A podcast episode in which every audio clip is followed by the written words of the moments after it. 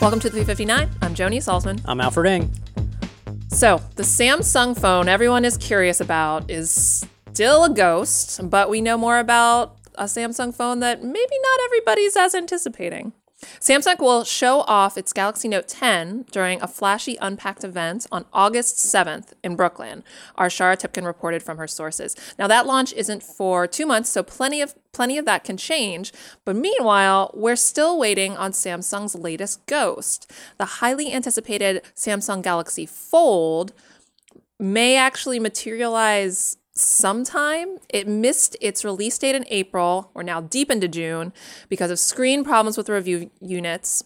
Since then, the company hasn't given a release date, but an executive said during a speech Tuesday that the Fold is quote unquote ready to hit the markets. So we know that the Note, which should be unveiled in a couple months, doesn't fold. Um, it also is going to be lacking something else that people care about. What do you what have you heard? Uh, yeah, there's a lot of complaints that it's not going to have a headphone jack. Um, I use a Galaxy S10 currently, and I love that it has a headphone jack. I think there are still a lot of people that really want headphone jacks, and I unfortunately the Note 10 doesn't look like it's going to have one, which is a huge uh, pain in the ass. Yeah. Um, because a lot of people still like their headphone jacks. You know, like I, I understand that Bluetooth headphones are a lot are convenient, and you know you don't have to deal with all these wires, but it, it, there's definitely a barrier when Yeah. it to to that. Also, just from a security perspective, to like leave your Bluetooth on at all times is Right. not Right. that like secure to do. So Right. Yeah. There's also a conundrum straight out of Jurassic Park. CRISPR, the burgeoning gene editing technology that acts like a molecular blade, can be used to resurrect extinct species like the woolly mammoth. But just because we could, does that mean that we should?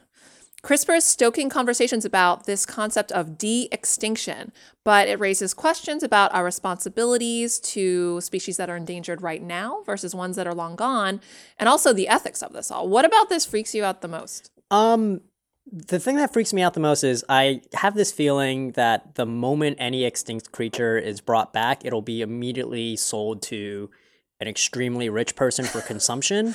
Right. There's gonna be some billionaire out there who's like, yeah, I definitely want to eat a mammoth, and it's just gonna fund this whole industry of that, and everything sucks. Um, Basically. Yeah. the world is awful. Okay, moving on.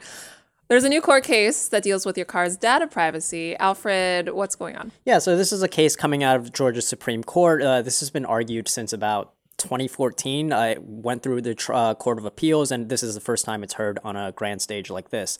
Um, so your car collects a lot of data about you um, through its black box.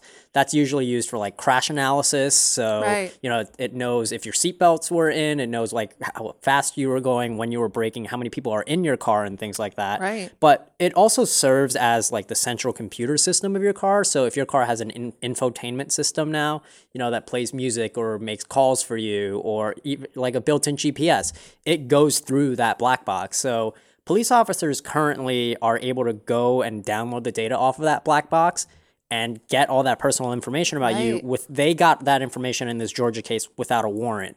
Um, now they say they were doing that for crash analysis, but if you look at the way cars are going now, once you have self-driving cars that have cameras on them, you know it's not crazy to imagine that these black boxes would also have video feeds. And Right. The idea is to establish a legal precedent now to say that yo, police officers definitely need a warrant for this kind of information before. Um, Connected cars make cars Yeah. even more computerized. Yeah. Interesting.